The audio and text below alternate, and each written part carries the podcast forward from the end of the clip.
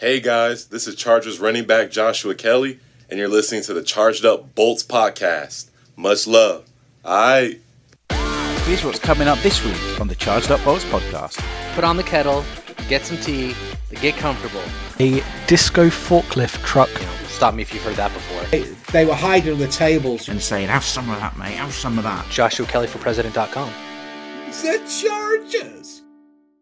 Hello and welcome to the Charged Up podcast. I'm your host, Elliot Bermudez, and on this podcast, we bring you the latest Chargers news. We preview and review every Chargers game, and we give you the hottest takes around. Fantastic, we are 1 0. Week one's done. The Chargers comfortably beat the Bengals 13 16. It was never in doubt. No fan even sweated even a little bit thinking we were going to lose. Sure, surely not. Um, and uh, and we're it's in the bag, one 0 done. So um, I'm joined by my three amazing co-hosts as always. The first up, introducing Mr. Sweep, John Was Jr. Good evening, Bez.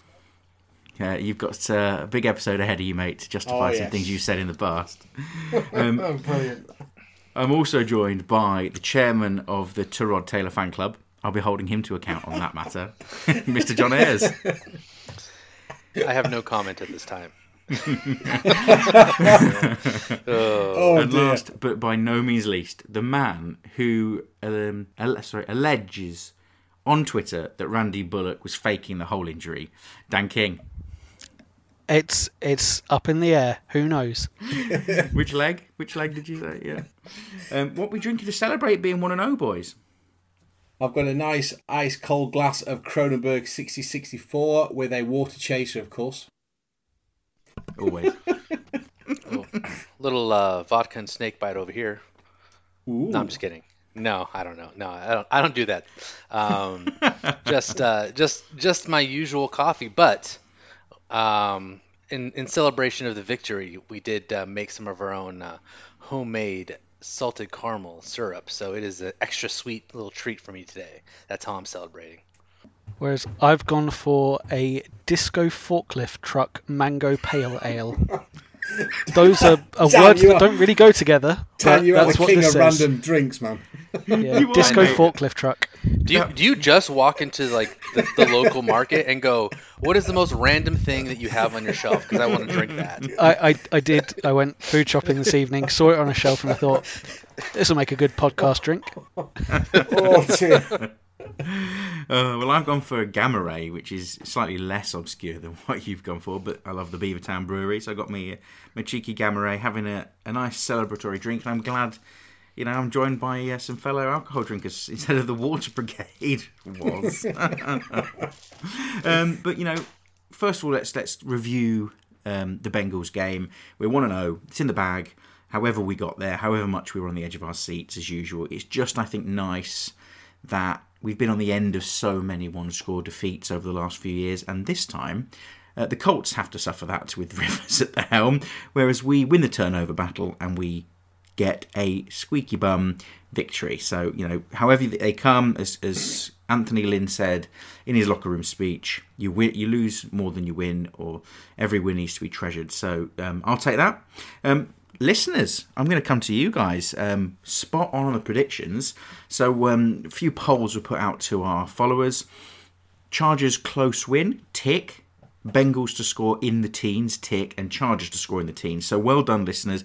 You nailed your predictions for this first game of the season. But how did we do? Um, right, was you said six thirty-one to the Chargers.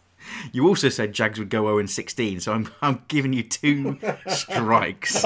Don't listen to this man. Um, well, John, you said 13-20 not far off at all. That's a pretty damn good score. And I'm also going to give you props for your Kelley hype, saying that he would be the RB two, um, even if it would be later in the season, a bit earlier. But it came true. So pat on double pat on the back there. So nice one, John. I'll, oh, I'll take that after taking some pretty bad beats on Tyrod. I'm letting you off on that one. You got Kelley right. You can't be right in everything. Um, Dan, you also said 13-20, so well done on, a, on coming close. Um, you did, however, say that Mixon would punish us, um, and actually, you know, his fumble, which he rarely does, according to all the commentators. Oh, um, never was- does. Never does. He never fumbles. Um, was one of the main reasons why uh, why we won. So no, I'm, I'm calling him out on that one. Um, yeah, that's that's fair. but I, guys, am taking Predictor of the Week, and I don't care. It's, it's my award to hand out, and I'm handing it out to myself, so sue me.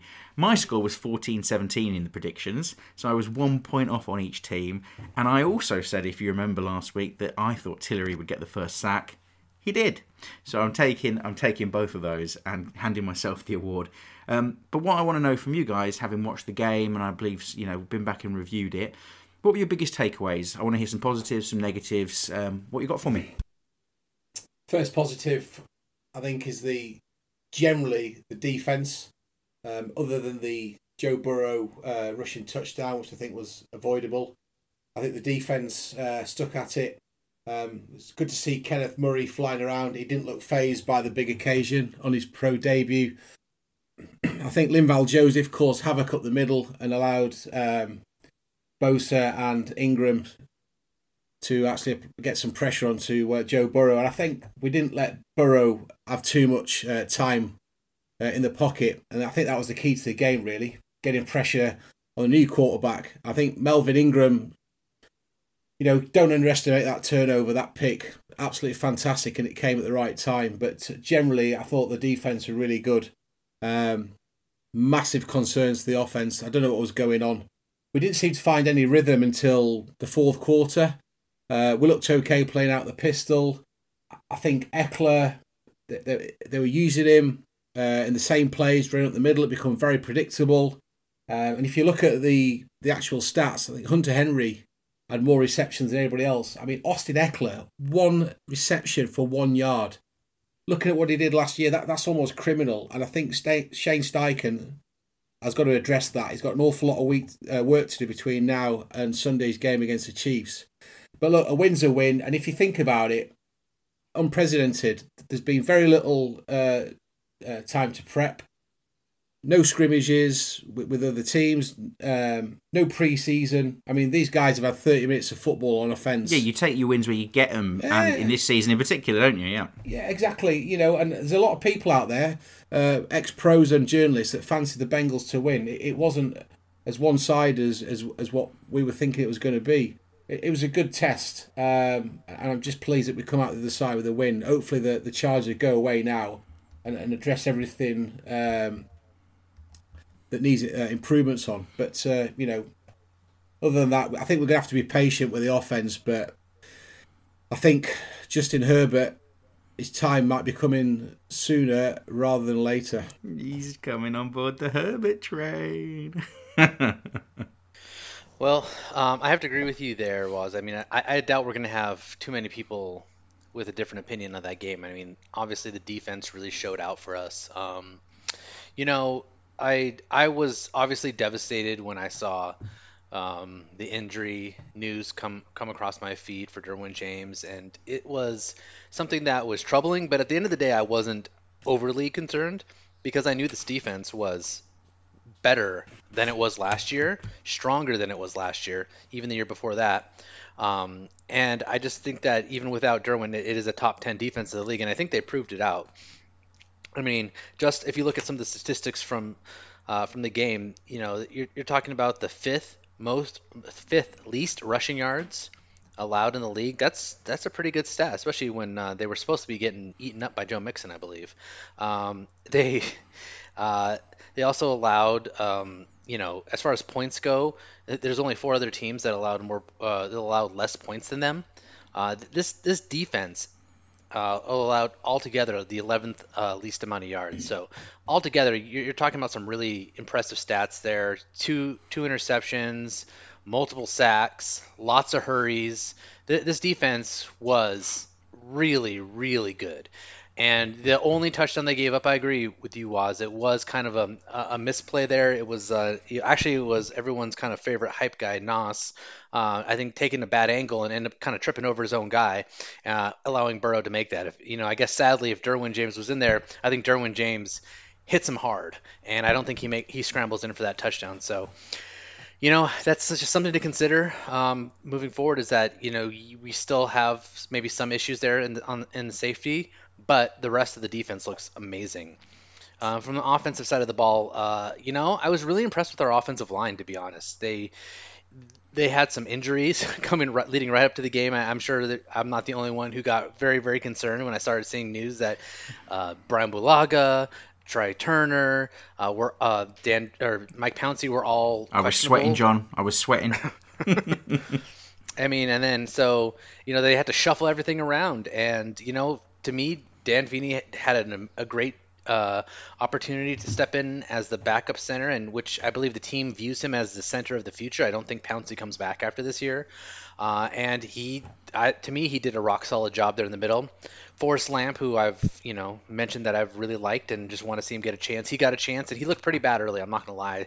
There are a few really bad um, pass protection sets for him where he either was missing his assignment or he just his feet didn't look right and he just was kind of a little, a little over his head.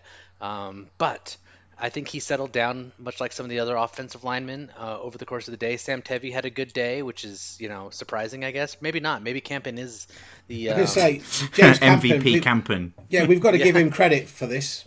You know, we've, yes, got, we've we got to give Campen credit because you know it's no coincidence there that we've brought in this new offensive line coach and we've had to shuffle the pack and everyone's come out of it looking good. So yeah, exactly. I, I, think that was great. I think shining moment. Obviously, my boy uh, Joshua Kelley uh, when he finally got an opportunity, um, he showed out. You know, it, it took a Justin Jackson injury. Well, you know, stop me if you've heard that before. Um, Justin Jackson injury. Um, I think Kelley had maybe two carries in, in the first half, and then the second half he had an, uh, an additional ten, and he did a lot with them. He scored the only touchdown of the game. He looked good. He looked explosive. He he looked like the type of running back you want to give a lot of those, you know, just straight stumps up past the right or left guard up the middle. Um, those kind of handoffs should be going to Joshua Kelley, not Austin Ekeler. Austin Ekeler is not going to be his best self if you're consistently trying to jam him uh, up the middle of the line. It, when, well, did we get the ball succeeded, in his hand once, John? And, and that isn't his game, is it, between the tackles?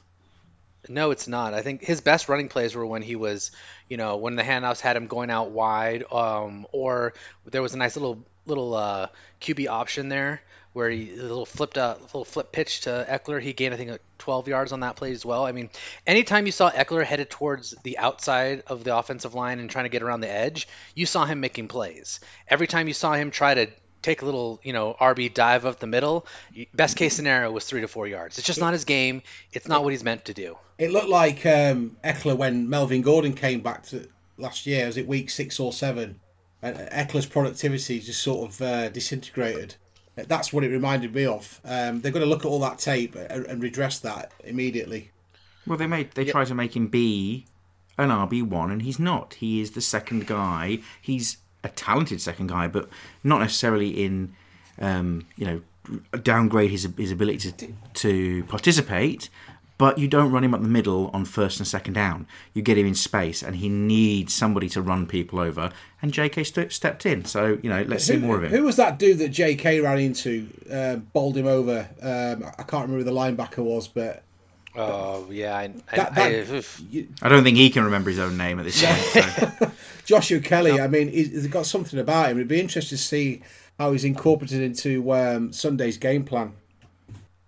Well, I'm hoping a lot more. I mean, my, my favorite play has to be the um, the run where he was he was going to the just behind the left guard and mm-hmm. uh, some blown assignments there or something because there were three Bengals right there where his hole was, and he hit.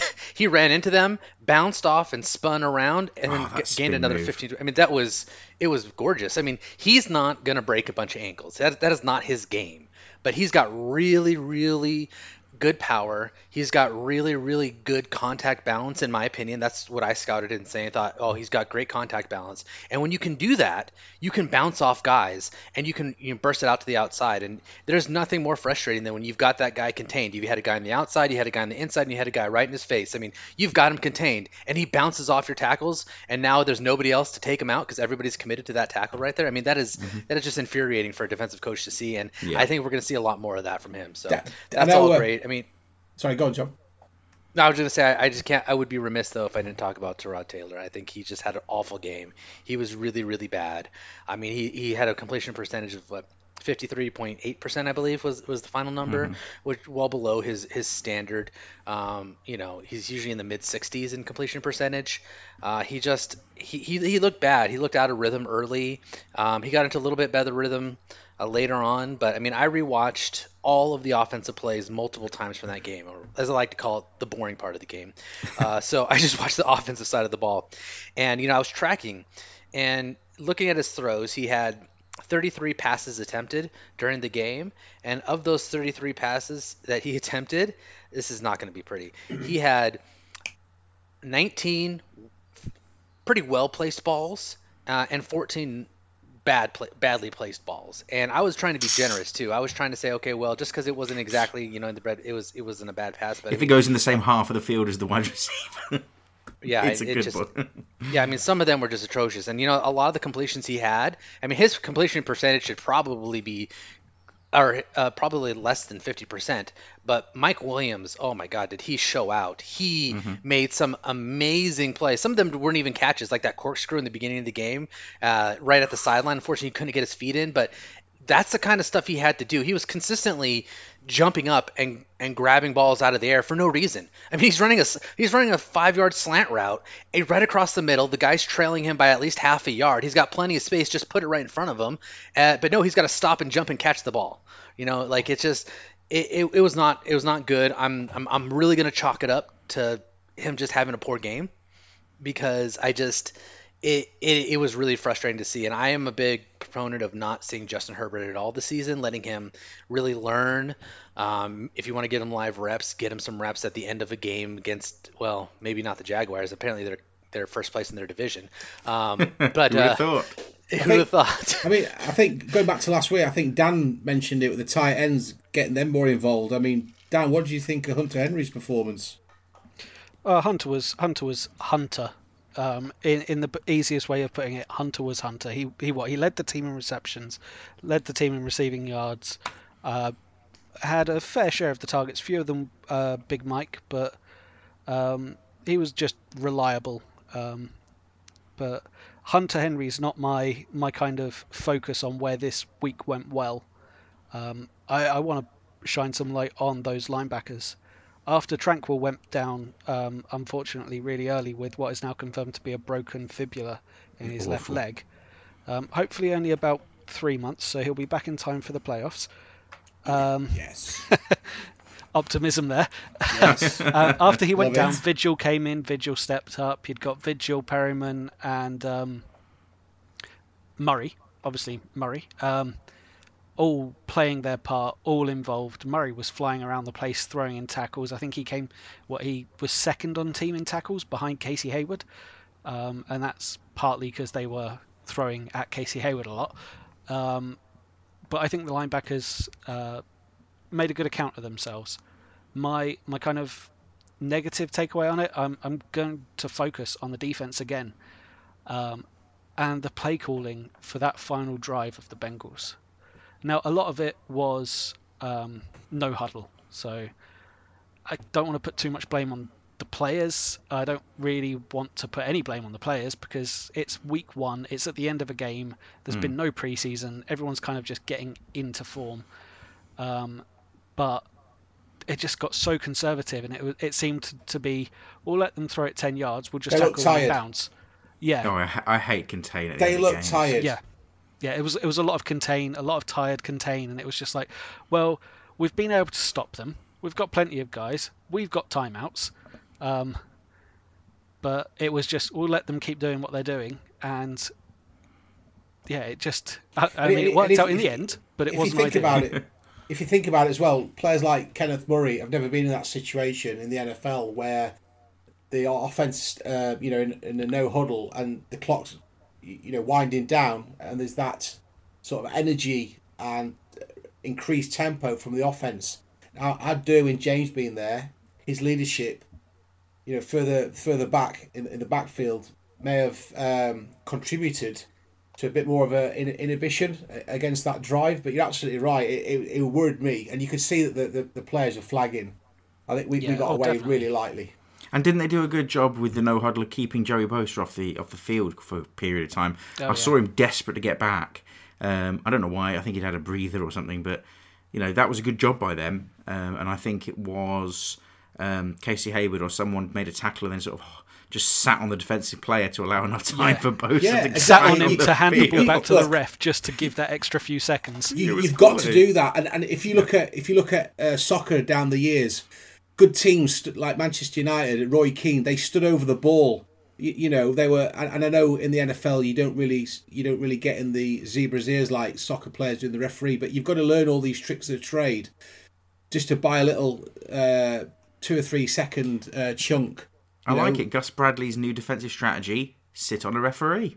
But going back to Bosa, it, for me, he's arguably the, the, the fittest uh, of the, uh, the, the the front uh, defensive players, in my opinion.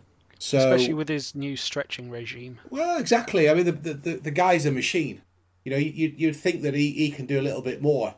Everyone's got their limits, but it's an old saying in the military, you've always got 5 10% more to give. And, and Bosa, with his age group, certainly got that. Melvin's the wrong side of 30, so maybe you could argue that he hasn't. But, you know, Bosa's a machine. But yeah, um, let's see what happens next week.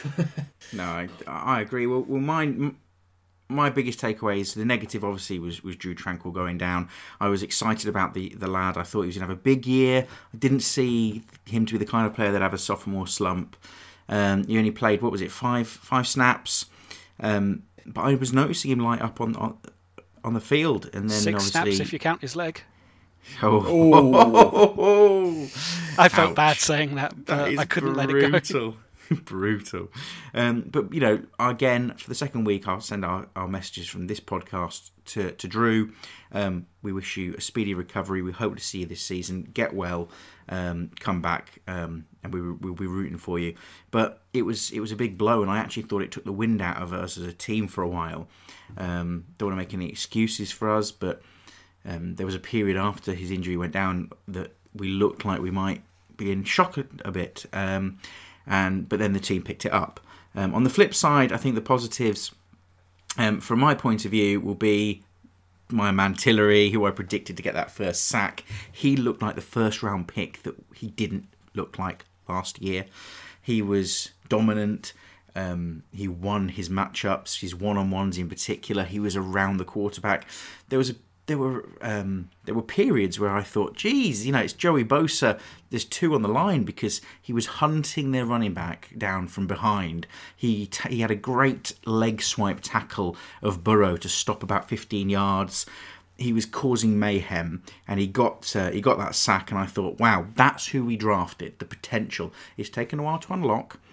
Did you, was a did you disappointment last year. Go on. the Bengals' uh, second drive in the second quarter, I think Jerry, I think it was Tillery that uh, hit uh, Burrow. Nice quarterback hit.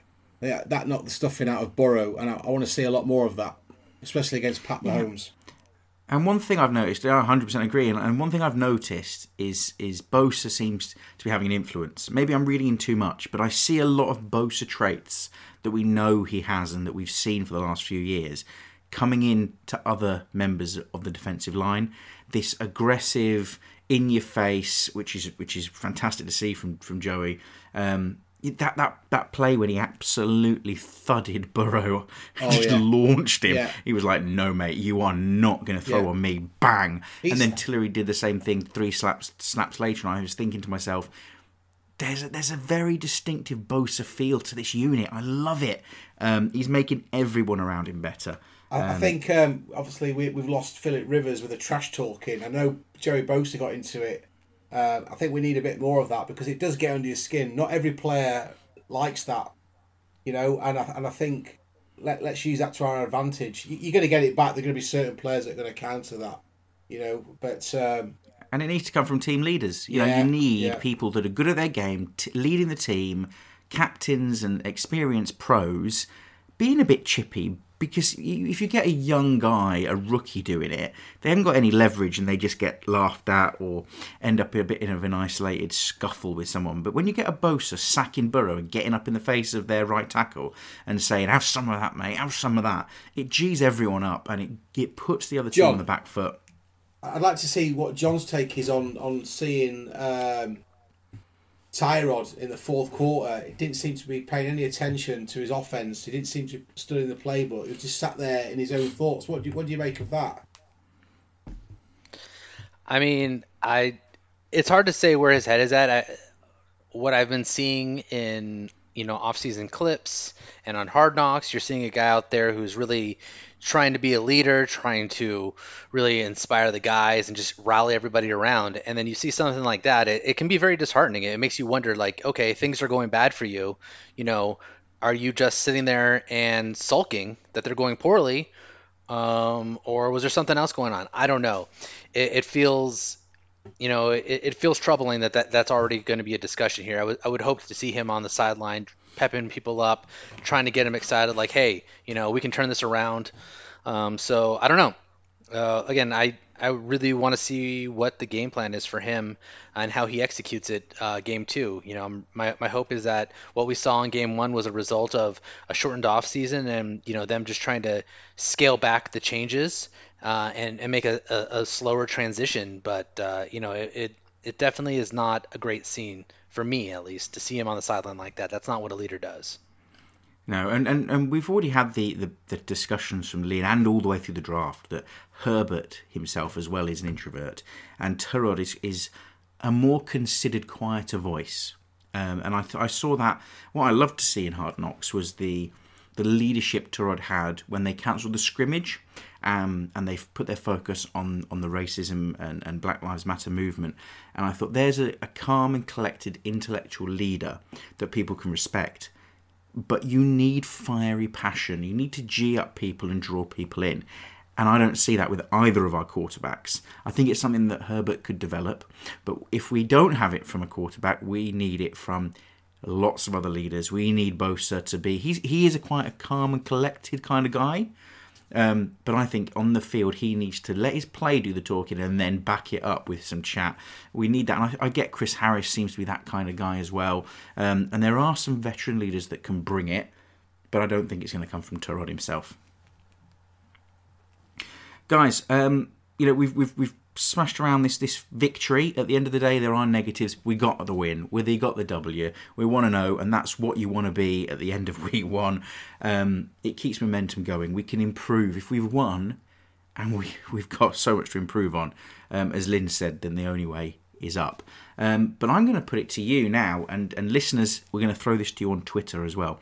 Um, guys, I want your players of the week, one per person for offense, one per person for defense. What we're going to do is take all our four uh, nominations, and we're going to stick it to Twitter to decide who the charged up bolts, offensive and defensive players of the game, players of the week are. So um, I'm going to throw it out to Dan. Who is your who are your offensive and defensive players of the week? So my my offensive Hollywood hotshot is Dan oh. the Mullet Feeney. Um, I like it such a strong game for him. Like no sacks or pressures. Stepped in whilst expecting to play guard. Played a few wobbly snaps here and there, but for the most part had a had a great game. Uh, and my defensive player is Denzel, the head knocker Perryman. Um, just for getting his head on the ball at the start of the fourth quarter, really turning around the momentum that we'd got there, allowing us to go down and get the field goal to take the lead. Um, and just he he didn't get the most tackles in the game. He didn't have the biggest presence, but you need someone to make that play to change the game. Mate, that is a that is starting off bold. You know, who could argue with those two nominations? Um, linchpin of the O line, guy that changed the game from the defense. Um, was do you agree, or are you going to throw out your own names? Well, my cool water offensive player of the week goes to Tyrod Taylor. No, it doesn't. Um, uh, Hunter Henry, um, I think he did a great job. You know, we've already uh, elaborated the fact that he, he led the uh, team in uh, reception yards. Um, he did everything that we expected him to. He just needs to stay healthy. Um, defensive player of the week, AJ Green. so no, Jerry, Jerry uh, Tillery. I think he did a great job. Uh, we all expected Bosa and Melvin Ingram um, to step up, which they did. Uh, Jerry came in there and supported those those um, two elite pass rushers, so that that was really good to see. I love it, uh, John Ayres. Who are you throwing out there for the public to decide upon? Well, the uh, hashtag Audible Chocolate savory sweet performer of the week on offense has to be my boy the, with the sweet moves and a little bit of a strong aftertaste of J. K. That's right, Mr. Joshua Kelley. Yes. Um, I just he he got an opportunity after Justin Jackson went down, and he seized it. And I think that the you know especially with the news that uh, the Chargers are looking at other running backs for depth. I think that means that that quad injury is worse than uh, we originally were led to believe at first, which means I think they're not going to have a choice, you know, and I think they're going to have to play the rookie. And I'm excited to see that. I mean, after seeing what happens when they try to jam Austin Ekeler up the middle 19 times a game, um, I think they realize that maybe that's not the best way to use him. So I think Joshua Kelley is more prominently featured. He had 12 carries. I think he probably gets somewhere close to that number again. I don't I don't see them giving him a ton of carries because um, he is still a rookie and it'll only be his second game. Um, but I could see him definitely uh, 15 carries uh, for something like you know something like 75, 80 yards uh, and and probably a, a, touchdown because I see us, you know, I, I see them being able to score and, and, and, getting him near the goal line, and I think he becomes our primary red zone uh, mm-hmm. back. Um, you know, to be honest though, I think they'd be better served running like a two back set in in in the red zone, mixing it up a little bit, yeah. Well, having Ekeler on one side and and Justin Kelly on the other side, because now you got to wait. Wait, is this going to go to you know having them both crossed in front of? Because you got to you got to attribute for both, right? You can't you, you can't just not look at Justin Kelly anymore. After that first game, it's not like, oh, the rookie's in there, he's going to be a blocker. No, he's going to get the ball. And I think defenses are going to pay attention to him. So definitely got to love him. And then, of course, on defense, I think uh, along the defensive line, um, I think the person who really created the most havoc um, is is my boy, the refrigerator or the uh, Coke machine. uh, Linval Joseph, he's a big man. He's a big dude. He caused a lot of havoc. Everything he does is not showing up on the stat sheet, or is it? I think that you know uh, Joey Bosa commented that they left their their their tackle on an island uh, against him, and he ate him up. And why is that? Why did he get an island? Because they had to figure out how to stop the Coke machine from breaking up the middle.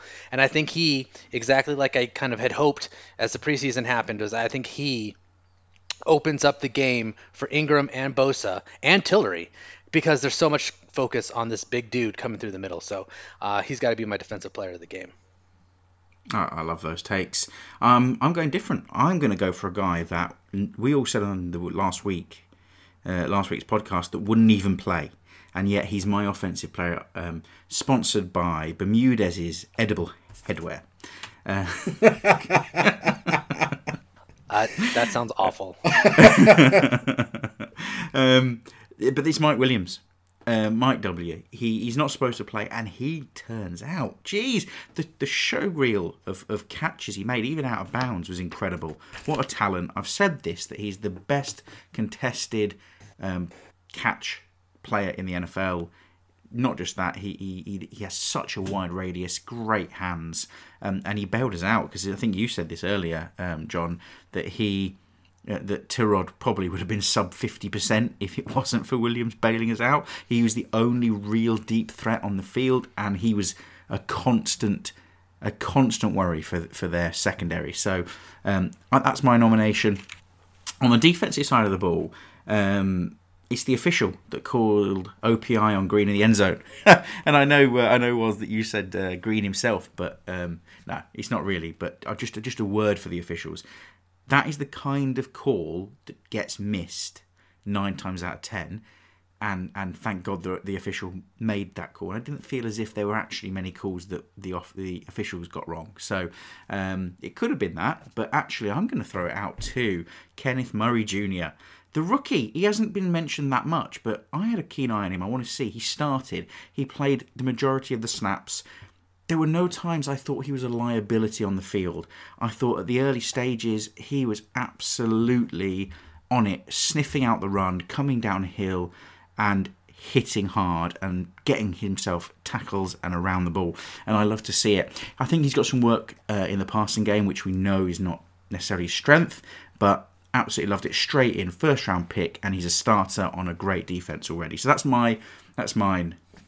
I just Good want to call. jump in there and say we've spoken offensive and defensive, but we can't forget Mike Badgley didn't miss a game-winning field goal. So special teams, he's up there. Yeah, good call. Oh Yeah, god, he's maybe. got me I, uh, worried. he was a bit wobbly. Special teams he? has got me worried, actually. I think uh, something that we didn't talk about that I'm going to give a little bit of press to right now is Mm-hmm. is the poor play on special teams. Uh, penalties, which hurt uh, the starting position for the offense. Uh, poor punts, which put the defense in a precarious position. To be honest, that the touchdown and uh, one of their field goals were a direct result of not of not only the offense not being able to move the ball really well and and forcing it to be you know a long kick, but also the punting game just not being great. And some of that's on Ty Long, some of that's just on the fact that he's he's got a lot of guys in his face and they're not necessarily blocking the right way. So I think that uh, the special teams is really an issue that I think needs to be addressed because we can't be giving a short field to the Chiefs. So just something else to, to They'll rip us to shreds. And of course, Dan, uh, especially for you, um, I don't know if you noticed the Ty Long fake injury when he uh, punted yeah. 30 yards. So uh, they don't half love it, these kickers and punters. When things go wrong, it's uh, it's always their uh, tight hamstrings to blame. Um, so let's put to bed um, the game um, and our opinions, but the listeners have come up. So thank you for getting in touch um, and throwing some questions. We're going to come up with some rapid fire responses to the hot topics you've thrown at us. So, guys, what would it take for Anthony Lynn to lose his job? That's from Tony in England. Thanks for your question. Um, let's go, John Ayres. Uh, I think it'd be pretty tough for it to happen too early. I think, um, I mean, I think they'd have to probably lose more games than they did last year. I think if there's not any kind of an improvement, I think that's going to be a problem. Um, I just, I think that there is a lot of tumultuation and a lot of stuff going on behind the scenes because of COVID that I think has given him some leeway, and I think his leadership um, during all this has really shown through, and I think that's something that's hard to hard to give up. I think if, the Chargers lose more games than they did last year, and if the offense doesn't make any kind of improvement, I think that's the other thing for me. Like, you know, you already fired one offensive coordinator, you decided to keep Steichen on as a coordinator instead of hiring somebody else with more experience. And if the if the offense continues to be the reason that this team loses games, I think that you know Steichen probably goes, and I think Lynn goes.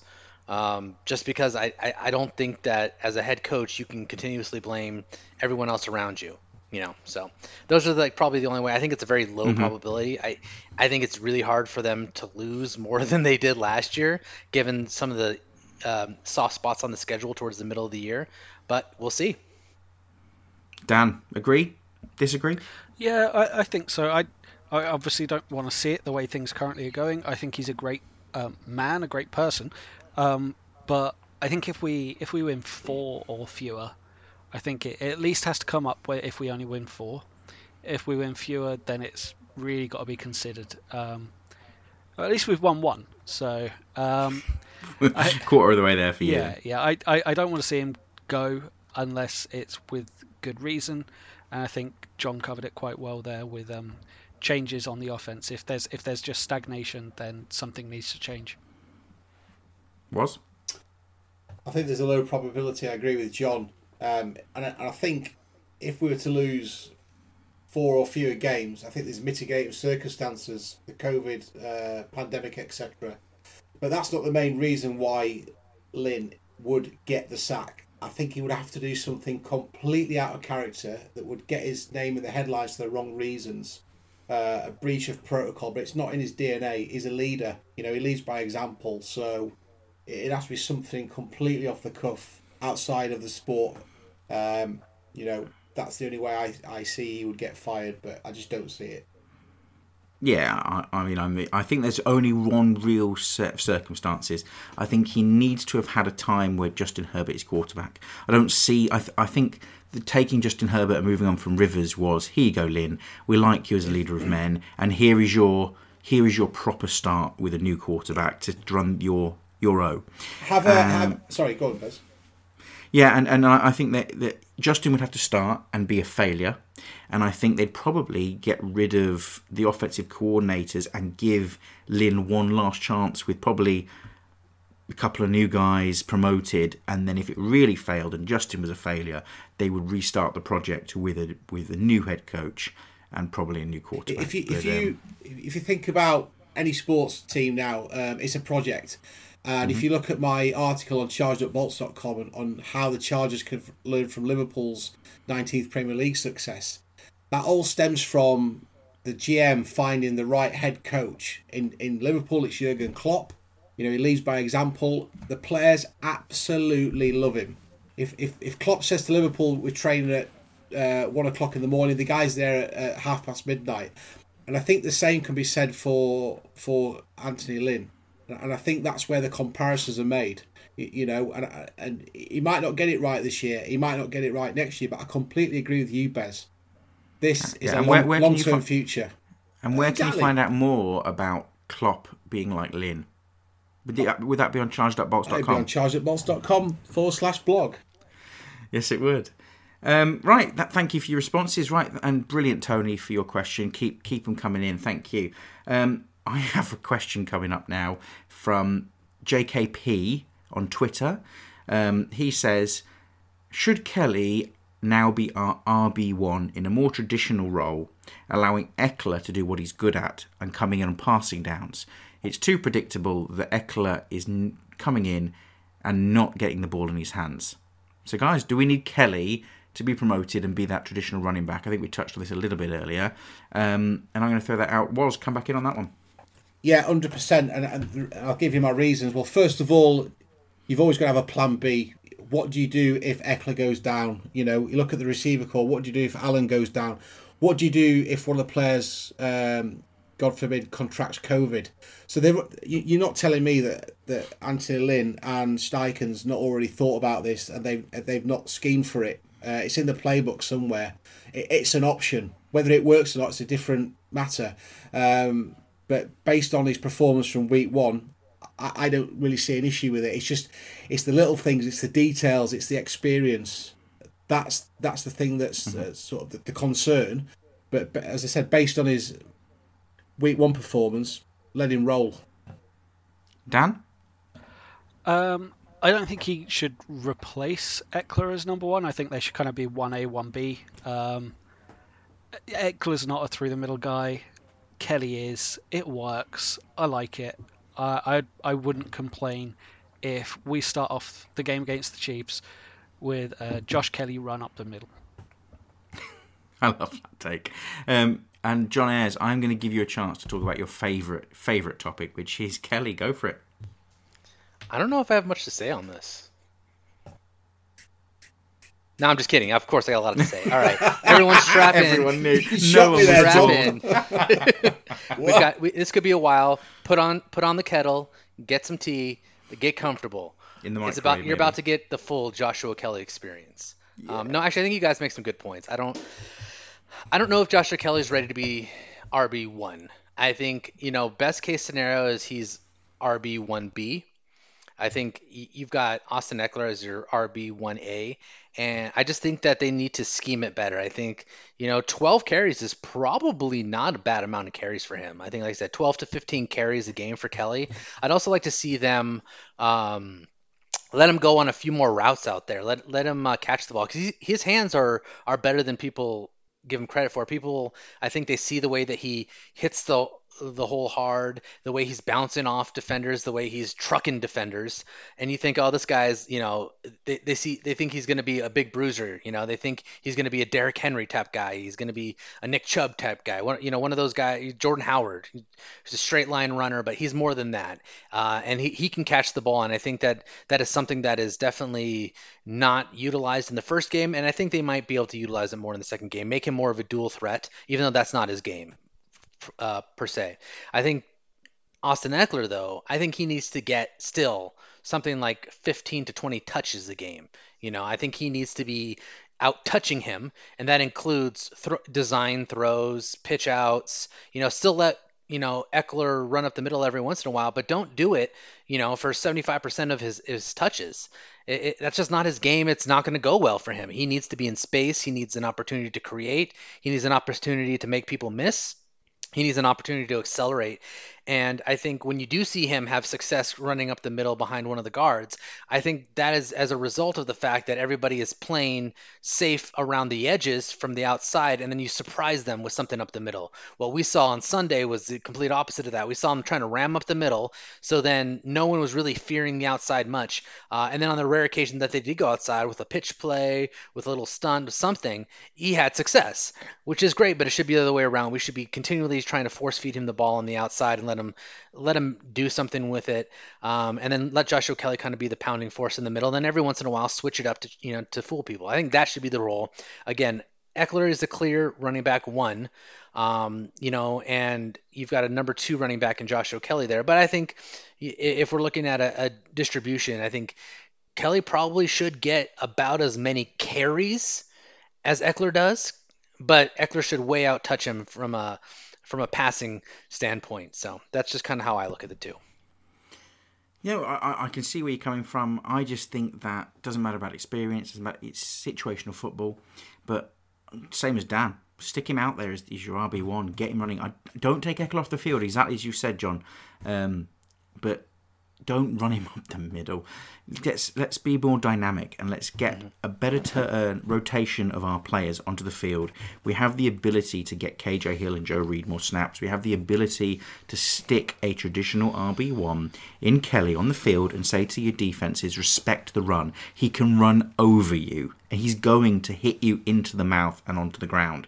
Let's smash mouth football, which I know Lynn loves, but leave Ekeler to get into space um, I want to see more creativity. I want to see Steichen step up and have jet sweeps. I want to see Guyton, Goyton, Guyton, G Money stretching the field long and then taking a breather. Um, I want to see more rotation, but RB1 Kelley in a, if we're talking about RB1 as that smash mouth running back, I'm all for. So let's see what happens in game two. He might take a step back, um, but I think people will respect the run more if he's on the field when we have our running lineups and then play action comes into effect better.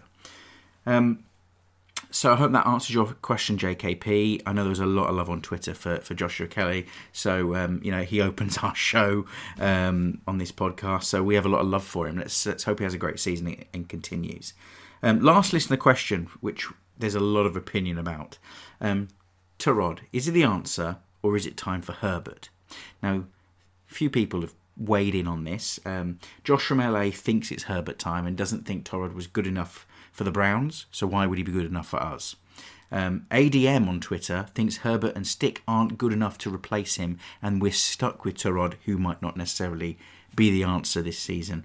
But Finns on Twitter says Tyrod led the Bills to the playoffs with very few weapons, so why can't he game manage um, and improve? Uh, probably rusty because of lack of preseason and first time ever being um, the Chargers QB one. So um, he's got pressure, a little bit of pressure on him. For me, I have a hat eating prediction. You've all heard it. I think Justin Herbert is going to be our quarterback earlier than people expect. We all said he shouldn't play this season very early on, and I changed my tune and I said he's either coming in week three if we lose the first three, or at the very latest, after we get stuffed by the Saints in week five, we will see Justin Herbert come in and replace Tyrod. I don't think anything in that game against the Bengals disagrees with that opinion. I think he looked limited. But I'm going to contradict myself and say one key point. Anthony Lynn hates turnovers. Anthony Lynn wants to win the turnover game because he knew he had this Hall of Fame bound quarterback in Rivers who could take you for 400 yards in a game and two touchdowns, three touchdowns, but at key moments would turn the ball over and lose you football games. Where did we see it last? Colts, Jaguars. It ruined his week because it screwed his prediction of Norton 16 for those Jaguars. so you can blame Rivers once again for that. But you know, you have that talent and you let it go for a reason. You let Melvin Gordon go. Why? What did he do on his Broncos debut, guys? He fumbled the football. Oh, and did he fumble it? He's fumbled it. The donkey. He even got stuffed by Dazuna on the goal line, which I I don't oh, love. like that donkey. He is a donkey, yeah. He is. But that is what Anthony Lynn doesn't want in his on his football team. Tyrod was made for Lynn. I said it in my article on chargedupbolts.com. He doesn't turn the ball over. He is conservative. That performance is probably on the low end of what Lynn wants, but hold on. We won the turnover battle 2 0. We won the game. The philosophy works. Anyone disagree with me? Depends what hat you're wearing. And if you look at the week one victory over the Bengals, the offense did find a bit of momentum towards the end of the third and certainly the fourth quarter. Now, if you're the general manager, what is the aim for this season? Is it to settle Herbert in, get him used to playing uh, or being around the pro football setup with a view to uh, making a run for the playoffs in 2021? Or does the Chargers, does Spanos demand success now? That's that's the that's the first question you're going to ask Tom Telesco as a general manager. If you're the fan, you just want to see good football. You want to see efficiency. You want to see uh, long drives. You want to see points on the board. But there are a number of different ways to win football games, and we've said on Twitter, we've spoke amongst ourselves. The defense cannot bail the offense out week in week out. It's going to be a disaster if that happens. But I think I think Tyrod gets at least at least half the season to show what he's made of. That's that's my honest opinion. And then You- you know, if if we just say for example we're four and four midway through this season, where do we go from there?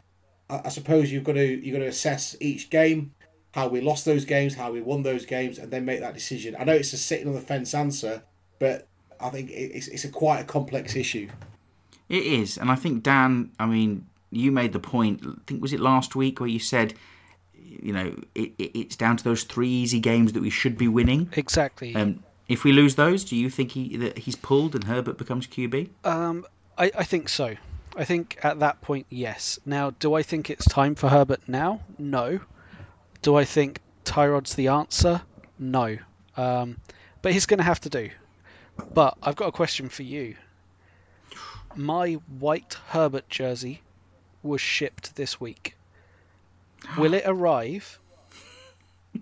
Or will Herbert be QB1? Which will happen first?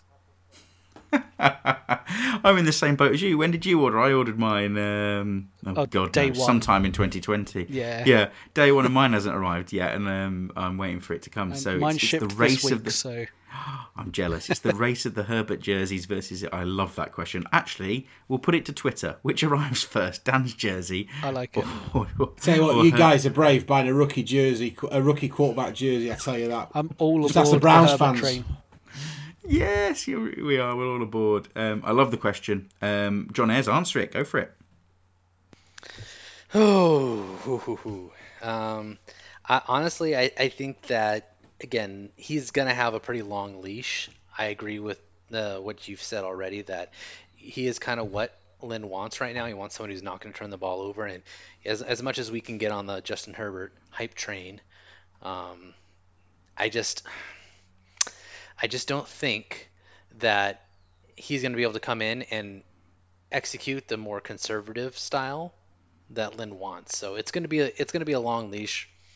Um, I think for Tyrod, I just it, it really kind of depends on what this team is expecting themselves to do. If they think that they can keep winning with this very conservative type of play, then yeah. If they get to a point where either they're completely out of it or they just they feel like they just need more offense to get over the hump, then maybe Herbert gets a shot. It, it's really going to be kind of de- on how the team views this season uh, and how they view Herbert development compared to you know each after each game and, and how he's looking.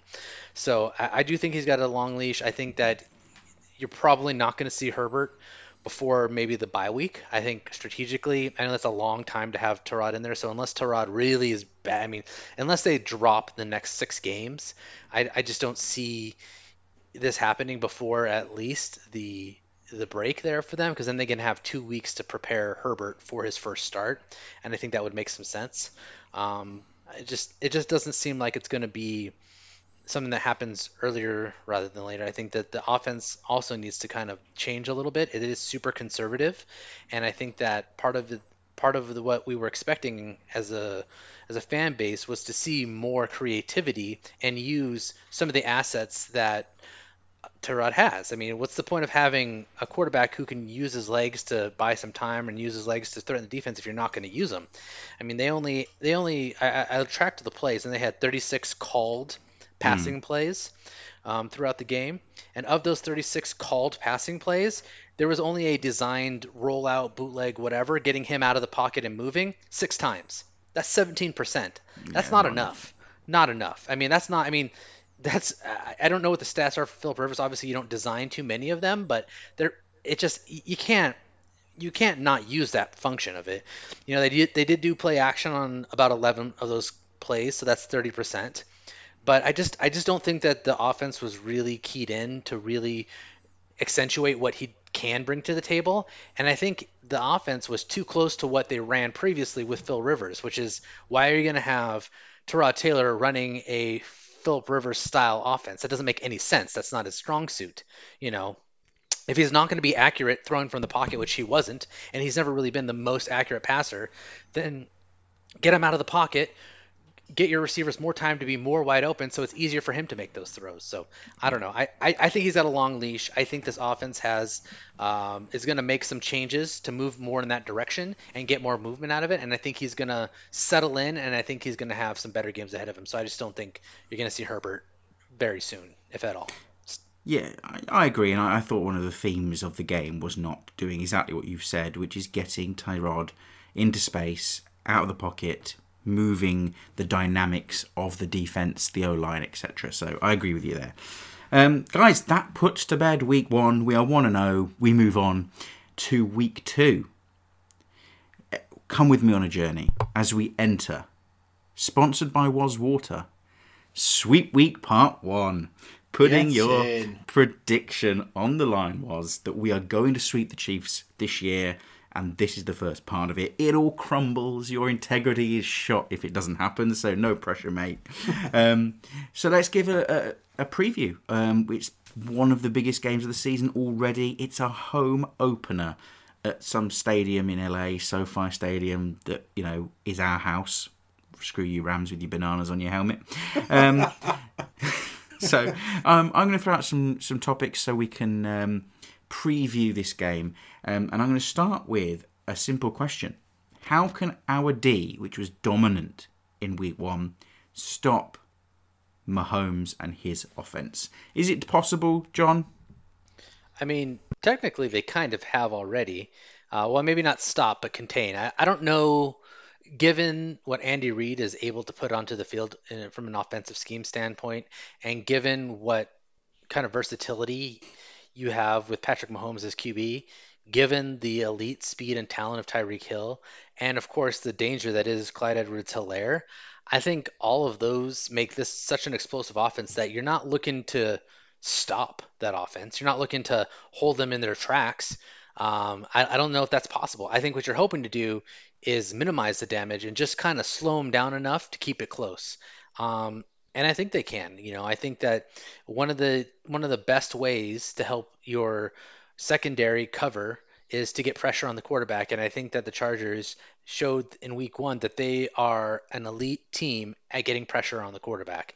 I think that they will be able to get pressure on Patrick Mahomes. I think he's going to be harder to take down than Joe Burrow was um, because that's kind of been his MO. And I think that you're going to see some, probably some gash plays out there because he's going to be able to get out of the pocket, make a weird throw from behind his back and his eyes closed while sipping some of Gatorade. Um, and he's going to be able to make a completion that's absolutely bananas crazy. But I think we're going to be able to kind of slow him down a little bit. We have in the past, um, the last two seasons uh, going against Patrick Mahomes, the Chargers have done a pretty good job at keeping um, the offense from scoring too many points. It's really killed us. I, if, if I can, you know, remember correctly, is that I think we're averaging at least one defensive score.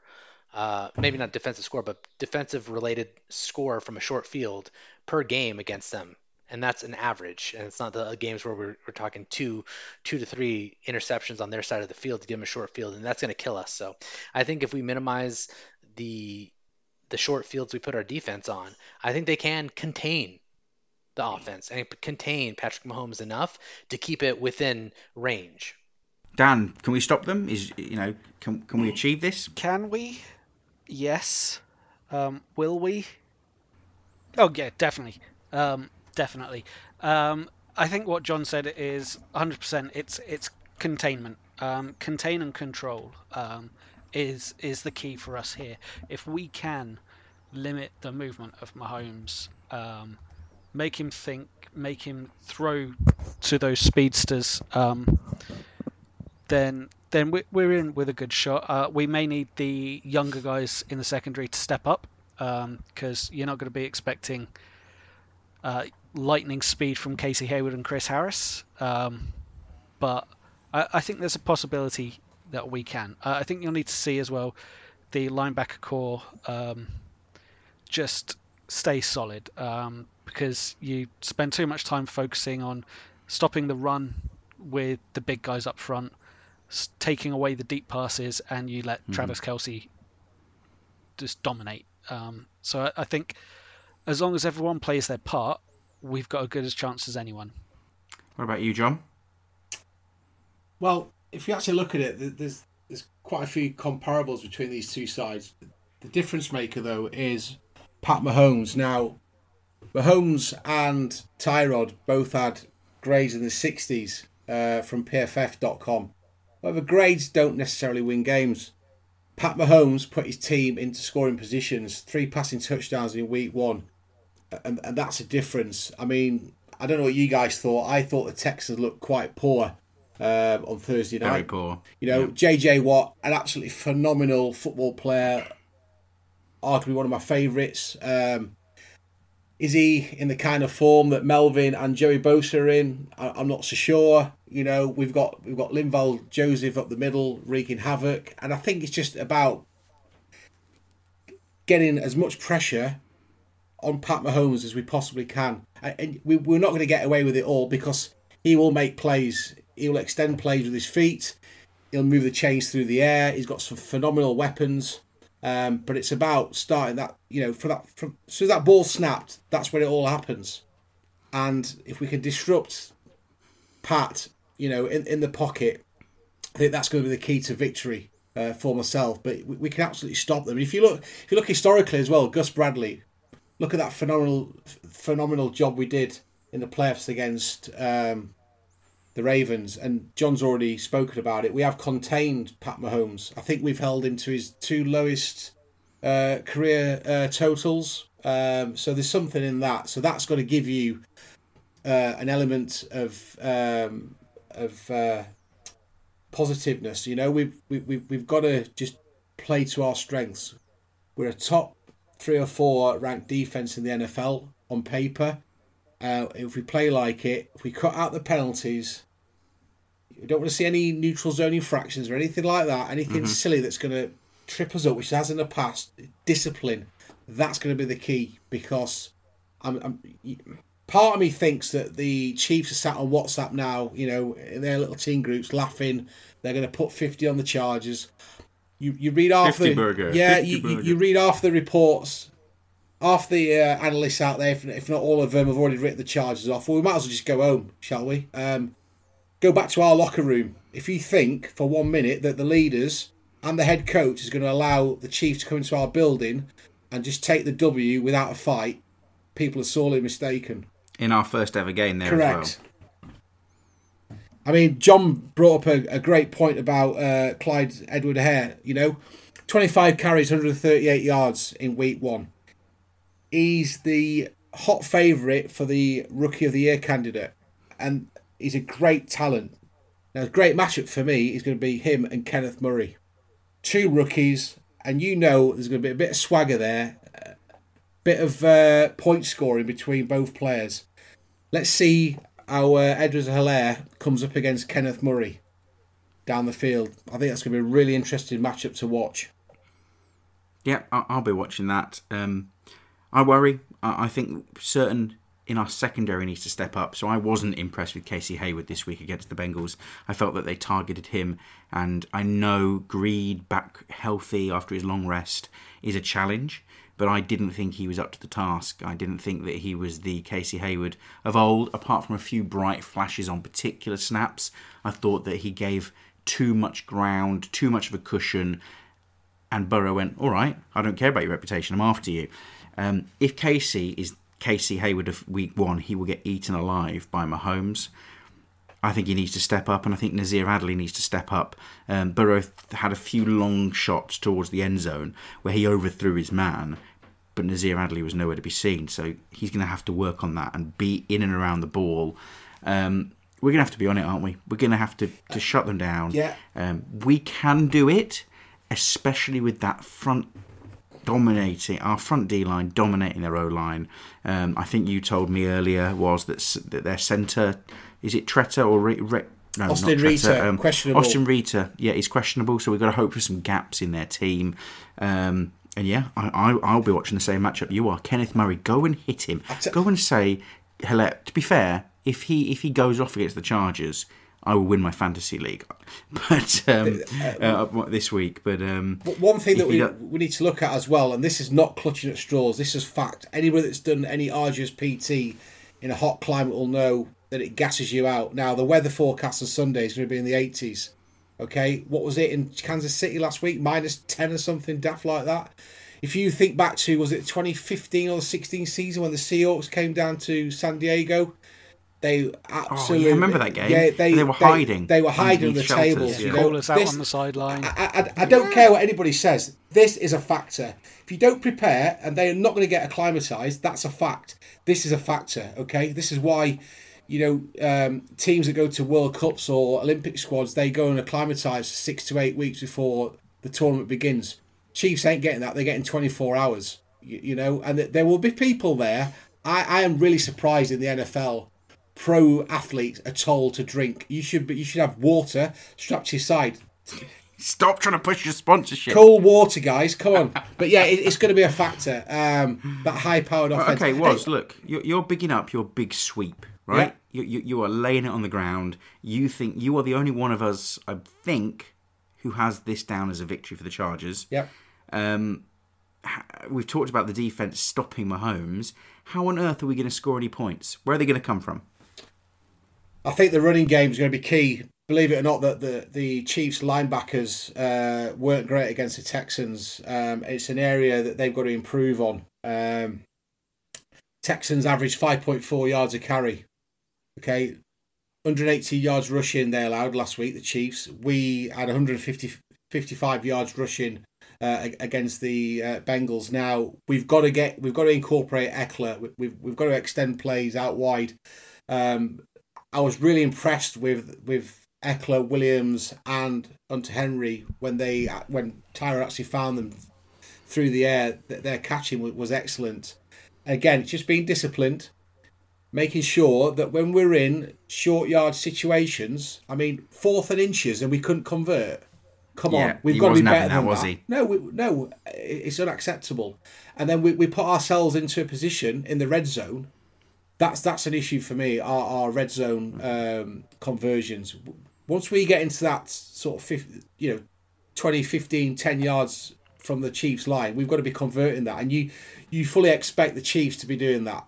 So we need to be a lot better, and I think Tyrod's going to be sat there beating himself up this week, and I just hope to God that Steichen and Tyrod and the rest of the offence have been working their tails off to make sure that we're, a bit more fluid when we've got the football. But it comes down to um, discipline, and there's seldom point in the defence getting Mahomes off the field if we just can have a three and out because the first quarter it was three and out, three and out, and three and out. Um, look, every team's got a soft underbelly, um, and I think we, we can, despite being an 8.5 uh, underdog, I think we can win this by at least a point. John John Ayres, put this giddy kipper in his place and tell him how we can't score points, or do you think someone like Kelley's going to run over him? well, obviously, you know, I think Kelley's going to run over the entire team. Um, but, uh, you know, I think that Waz touched on some really hot button issues there. I think the red zone offense needs to be better. You can't you can't leave points on the board, and three red zone attempts, only coming away with one touchdown is not going to do it against the Chiefs. You're going to have to score a touchdown pretty much every time you get down there. You know, they need to figure out what they want to do down there. It's not looking at looking at the play calls down there. Eh, there's some suspect things. Again, not playing to your quarterback strengths. Something that um, we saw happen with the Patriots and Cam Newton, uh, with uh, Deshaun Watson had had a play like this or two. Um, but basically, what we're seeing is we're seeing teams with mobile quarterbacks understanding, hey, if we can get the the defense going one way by you know doing a play action bootleg type thing going one way and then roll out the quarterback the other way, he can trot into the end zone without really a whole heck of a lot of issue. And I think that that is definitely something that the Chargers need to look into. I mean, heck, you know, three three red zone trips, and I don't think we had a single designed run for Tyrod in any of those trips. Why not? You know, set up a play action, set up Ekeler to dive up the middle, roll him out to the right or left, and he should have some opportunity to, you know, at least try to sneak it in from there. Not not ran, ramming him up the middle. That's not effective. I mean, heck, Tom Brady had a rushing touchdown. Are you kidding me? We can't get Tyrod into the end zone, and friggin' Tom Brady has a rushing touchdown. Give me a break. I think that's one thing. I think again, some of the designed play calls are not great. That that the second and goal fade to Mike Williams. I'm I'm sorry. First of all, the end zone fade is like the worst play ever. I don't care how good and athletic your receiver is.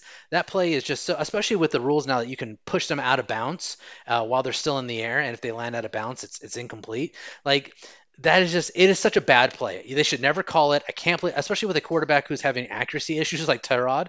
Like, stop calling plays like that. Call a quick slant. Why is Hunter Henry not slant or or, my, or Keenan Allen doing a quick you know two yard then quick slant or quick burst or quick post uh, there? You know why why are you trying to jam Austin Ekeler up the middle when you could have J.K. going up the middle or even how about this for a crazy idea? You know, put Austin Ekeler there in the slot have Justin Kelley there in the middle, and then have him, you know, fake the handoff and throw a quick little screen to him in the slot and let him kind of get to the middle. I mean, there's a lot of creative things that they just did not do. And that personally ha- scares me because this red zone offense needs to succeed if they're going to win. I think the defense is going to put the, is going to give them opportunities to be, to score. I think there's going to be a few different short fields or field changes that's going to happen because of a defensive play, and I think that this team needs to capitalize on offense if they're going to do that. I think they need to really really step up from that vanilla, boring, conservative, safe offense that they ran against the Bengals, and maybe it was week 1, maybe it's cuz it's the Bengals they didn't want to show their hand. I don't know. That's I, maybe I'm grasping at straws here, but they need to put something way more creative and way more effective out on the board or they're going to get blown out you just as simple as that. They're going to get blown out. Yeah, I, th- I think touching on some of your points there, John, about being less predictive. It's something we spoke about in previous podcasts about about the 2019 Chargers.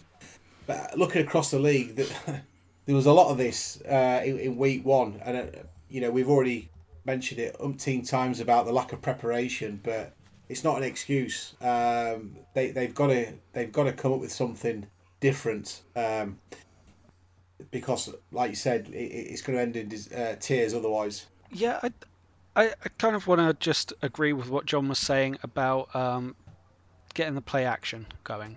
Um, I, I, I might be alone here, but I don't really care for the Chiefs secondary.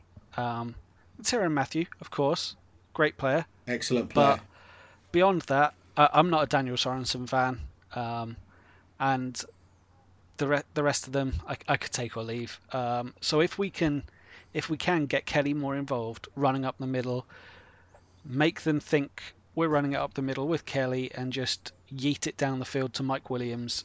I think we've got a chance to open them up with chunk yeet plays. It. I love that.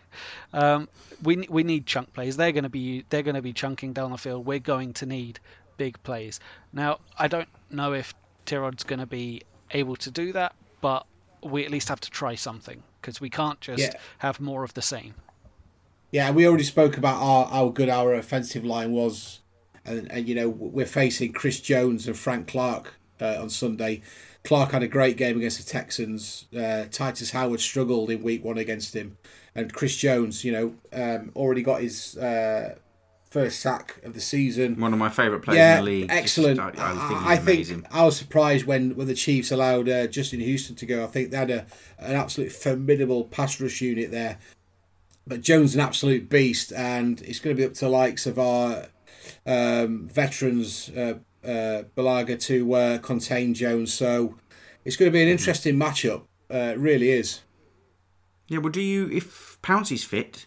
Who do what do you do? I, I mean, I would shuffle him to to left guard, but that means Uh, do you know what? I love Do Lamp what? is, is know what? on no, bench. I, I, s- stay with what we've stay with the, the, the same front five as we had on, on Sunday for, for this for this offense. That's that's my take. Unless It- it Trai worked. Turner's healthy. Yeah, let's let's let's slow down on, on, St. the, on the line love. The uh, let's let's not forget that the Bengals, yes, they do have a serviceable serviceable D line when healthy, but D.J. Reader only played three quarters of the game. Uh, was it Geno Atkins didn't play? Carlos Dunlap was he was okay, but he wasn't you know he wasn't his he didn't look hundred percent. Like it's they weren't exactly playing against an elite defensive line, and I don't know if any of the players on the Bengals defensive line scare me like some of the guys on, on the Chiefs defensive line can. So I, I think we need to settle down and But, realize but they a played good together.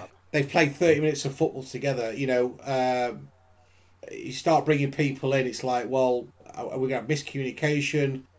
I don't know. It's it's it's food for thought, and thankfully, I'm not the one that's making that call on, on Sunday morning. I would be comfortable with if Pouncey is not going to play, don't rush him back. I thought Feeney did a great job at center, and I think Lamp grew into his role. And I think if you can get Turner back on right guard, then your right guard, left guard, and then your two tackles, Bulaga and Tevi, I think they could carry the load. Uh, you know, a big thing that people keep talking about how you know how much they were impressed by the offensive line. That's great and all, but you also have to remember that they switched to a much run heavier um, play calling scheme in the second half, and that you know the, the the run blocking was a lot better than the pass blocking. So if you're going to beat the Chiefs, it's not going to be running the ball. I'm sorry, you're going to No, have to you throw the pass ball it as down well. that field. Yeah, exactly. So I just Yeah. I, I just don't think that that offensive line is necessarily the best offensive line for protecting the quarterback and run, and running your offense. So that's why I think you, you definitely mm-hmm. want to get Turner back in there. And you know, if Yeah, Pouncey's and- healthy, Pouncey's still good. And I think Feeney's a better pass blocker right now than Lamp is. So I would rather have Pouncey, Feeney on the left, and Turner on the right. Same as me. You, you know, But I wouldn't. But I'm not as concerned after seeing the performance week one. I guess that's what I'm saying here. You, I'm- know that I would- something's going down in this game. There's going to be a BS call on one of the teams. Um, you, you know it's going to happen. This is not going to be uh, 60 minutes of football where there's no incidents. I wouldn't be surprised if someone's ejected from this game because I think I think temples will be flared. Let, let's let's be honest. It's, it's week two, but somebody's losing their uh, undefeated record. You know? And you know, we are- if if we can't get our team up for the first ever game in SoFi, Well, we can never get them up for a game. So I th- I agree. I think it should be high intensity, um, and I think the ultimate key. I trust our defense. I think we, you know, when you play. Pat Mahomes, it isn't about shutting him out or keeping him below 20. It's be- keeping him below 30 and outscoring him. the the Um, cheats. and the I che- think we need, I think we need Ekeler and Ty- Tyrod in space running. You know, lure him in in the early part of the game with Kelley, and then get it into the hands of people that can have yak yak yak. Which I'm waiting for it. I'm waiting for the yards after the catch. Um, so you know, the Chiefs are not going to where it comes base their defense on the tape that they saw in week one because they know that we play a lot. We can't play or should be playing a lot better than that.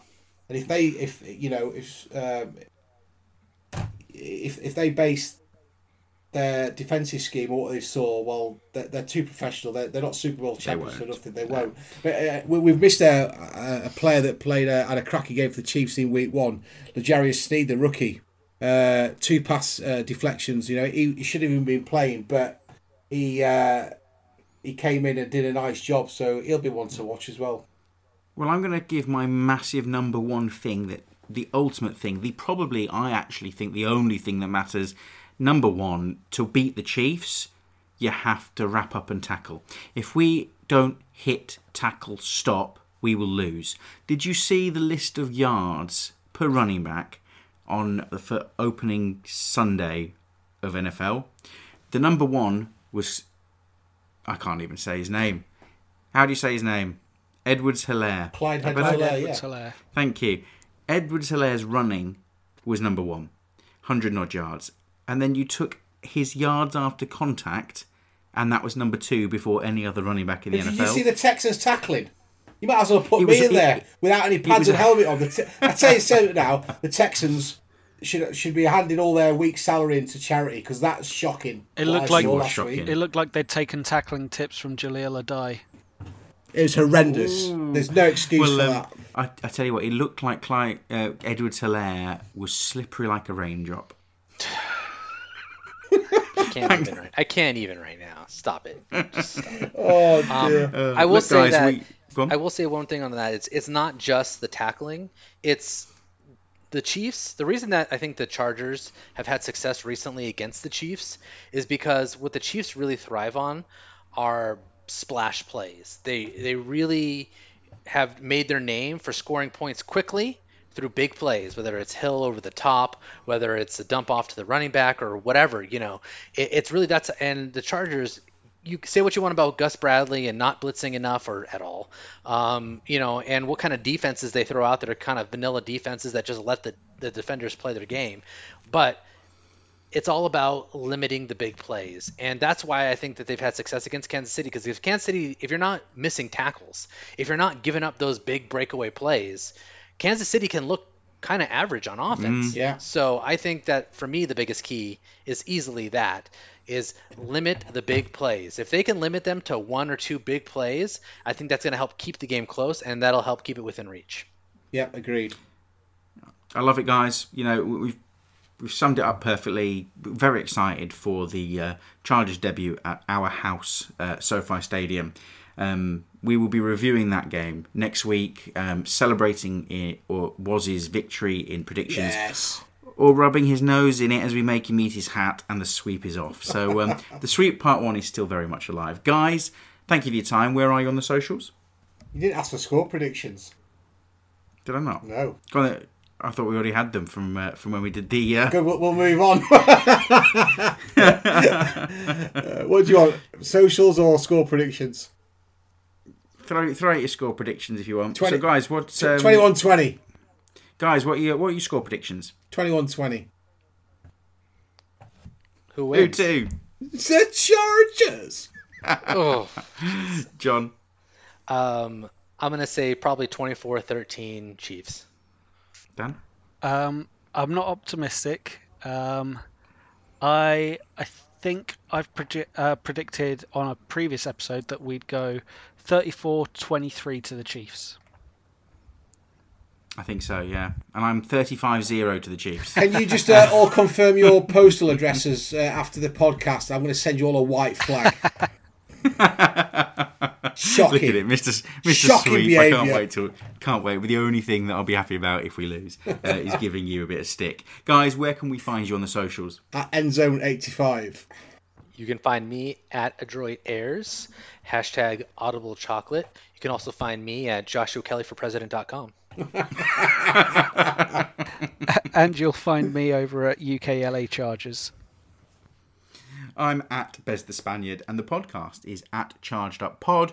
We tweet live through the games, we rant, we rave, you get memes, we ask for your questions. So come and get involved. Thank you so much for the listeners that voted online, that got in touch with us with the questions, the comments, um, and joined us on the Joshua Kelley bandwagon that is fully steaming right at the Chiefs in, as we sweep them this week in SoFi Stadium. Thanks for joining us. Have a great week.